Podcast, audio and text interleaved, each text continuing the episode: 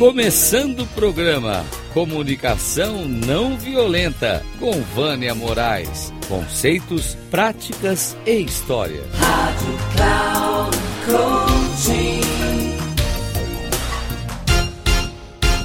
Olá, mais um episódio para vocês e hoje eu vou falar sobre o resgate da nossa essência. No programa de hoje vou trazer um pouco do que tenho escrito ao longo destes últimos sete anos e também como a CNV tem mudado a minha vida. Você acredita que a forma que você fala é clara e sem rodeios? Que demonstra de forma concisa suas percepções, porém, quando fala, fica indignado quando as pessoas não entendem, que dizem que você fala de maneira bruta e sua intenção era apenas ser honesta? Aí você me diz: mas que droga! As pessoas não gostam de ouvir a verdade. Você, em algum momento, já parou para se perguntar se a maneira como você se comunica ela pode ser agressiva, por mais que sua intenção seja boa? E não dá certo? Uma das reflexões que podemos fazer é com Arun Gandhi, neto de Mahatma Gandhi, que aprendeu com seu avô que nós somos violentos e precisamos mudar nossas atitudes de forma qualitativa. Acreditamos que não somos violentos, porque, para a grande maioria, a violência é brigar, sair no tapa, matar, espancar e guerrear. E como julgamos essas atitudes a todo instante, dizemos que não somos violentos. O outro é violento. Eu não sou assim. Auro Gandhi foi ensinado por seu avô, durante vários meses, todos os dias refletir sobre suas atitudes, aquelas que eram a violência física e aquelas que eram passivas, ou seja, as emocionais. Ele se surpreendeu que ao longo de alguns meses percebeu o quanto existia violência na sua fala, pois ele cobriu uma das paredes do seu quarto de violência passiva, em que Gandhi colocava como tão ruim quanto a física. Gandhi colocava para ele que a violência passiva alimentava de tal forma a raiva a ponto de se tornar uma violência física, que podemos perceber isso no dia a dia, no trânsito, nas relações interpessoais, em que as pessoas acabam se agredindo, chegando até fisicamente. Um exemplo do dia a dia é você estar em seu carro e deseja entrar em uma rua. Ninguém deixa e às vezes age até de má fé e acabam fechando, chegando a ponto de haver uma batida. Outro exemplo é quando você arma a seta e ao invés do carro da pista ao lado diminuir, ele acelera para não deixar você entrar. E muitas vezes ele só faz porque não quer deixar passar, porque na cabeça dele ele acredita que você esteja sendo folgado, que poderia ter entrado antes. Mas quando alguém faz o mesmo com ele, ele se sente irado e esse comportamento muitas vezes acontece em fração de minutos.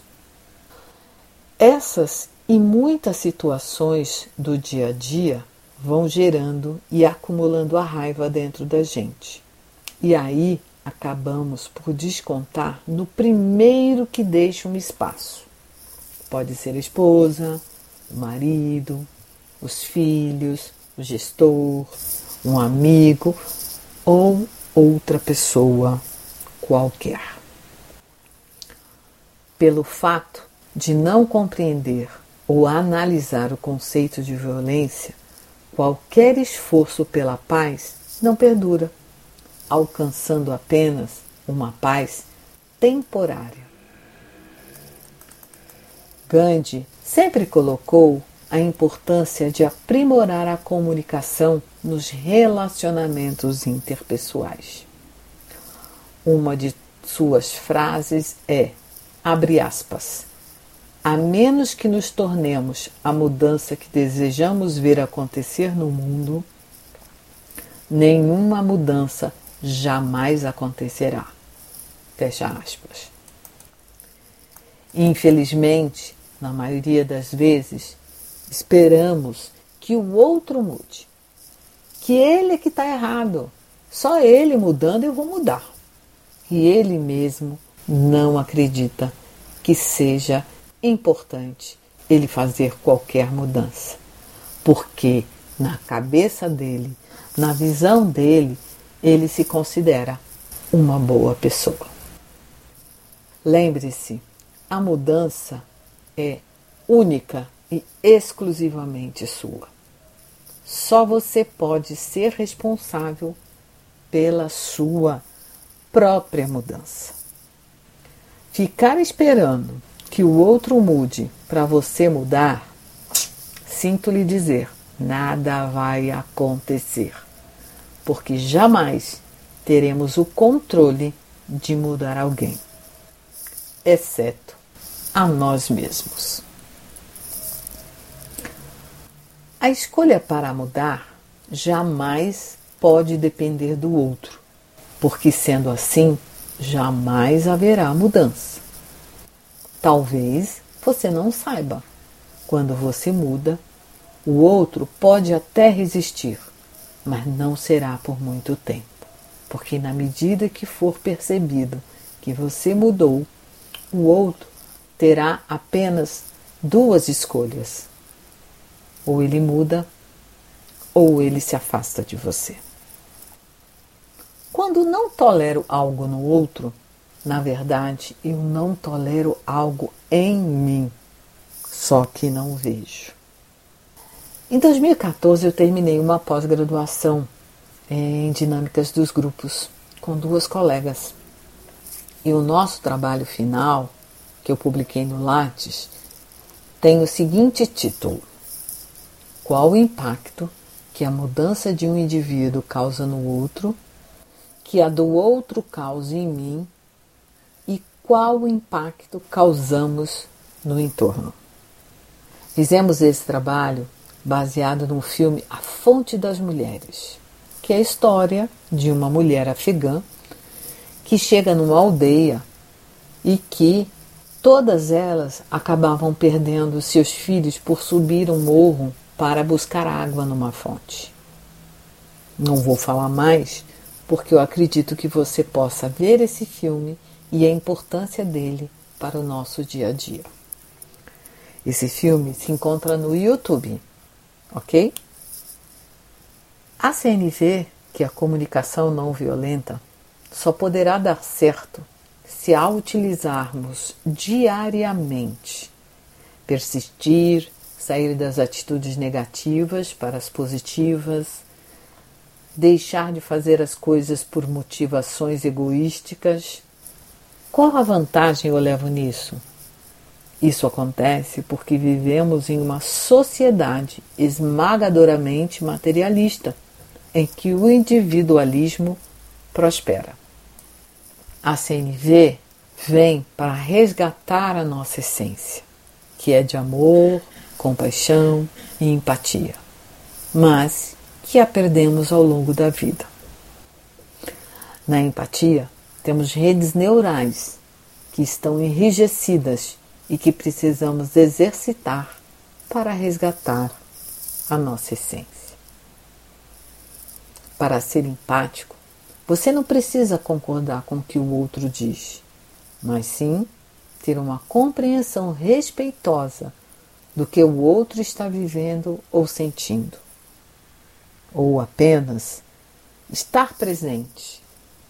Eu não preciso ter palavras para estar presente, mas eu posso me conectar apenas com o olhar, apenas com meu coração. Segundo Roman Kranik, as pessoas extremamente empáticas têm seis hábitos que elas cultivam. O primeiro é que elas acionam o seu cérebro empático e podem dizer que elas têm uma mentalidade de crescimento, ou seja, elas estão sempre abertas ao aprendizado. E mesmo que elas errem, elas não veem como algo fixo, elas veem como uma oportunidade para aprender.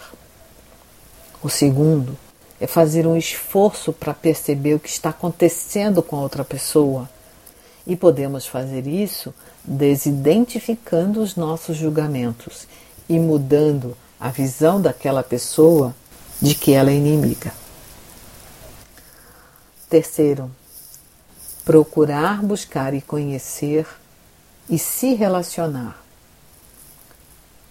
Procurar buscar, conhecer e se relacionar com pessoas de outras culturas. Quando viajamos, quando vamos para outras cidades, outros países, aprendemos sobre culturas daquela região. E isso nos faz fazer um, uma associação diferente daquela que nós conhecemos. O quarto, procurar ampliar seu network para ajudar a interagir mais com o outro. Então, quando você amplia o seu network, você abre espaço para conhecer mais a pessoa, a entender como ela, como ela pensa ou como ela sente. E o quinto, que é por meio da arte de um modo geral, nós podemos exercitar como, como o outro pensa, sente e vê o mundo. E por último, o sexto, é nós procurarmos grupos que, para que possamos exercitar a empatia com o maior número de pessoas. Você pode fazer a diferença na sua vida, na vida da sua família, na vida dos seus colegas, na sua comunidade, no seu grupo de amigos, na sociedade, na escola e no mundo quando você exercita a empatia.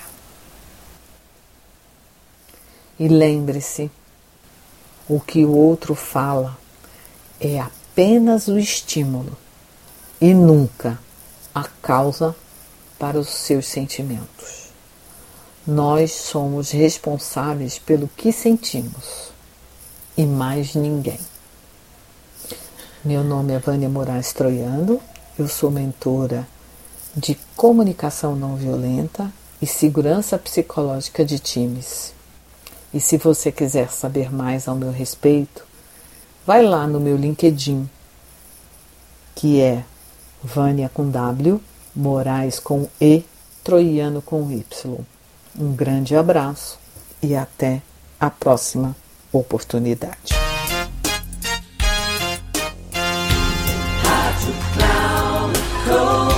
Chegamos ao fim de mais um Comunicação Não Violenta com Vânia Moraes.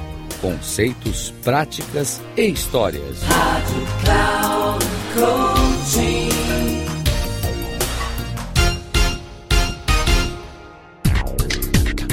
Se ligue. Comunicação não violenta com Vânia Moraes.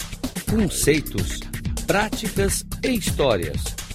Você ouve sempre às quartas-feiras, às 11 da manhã, com reprise na quinta, às 15 horas e na sexta, às 18 horas, aqui na Rádio Cloud Coaching. Acesse o nosso site radio.cloudcoaching.com.br e baixe nosso aplicativo na Google Store.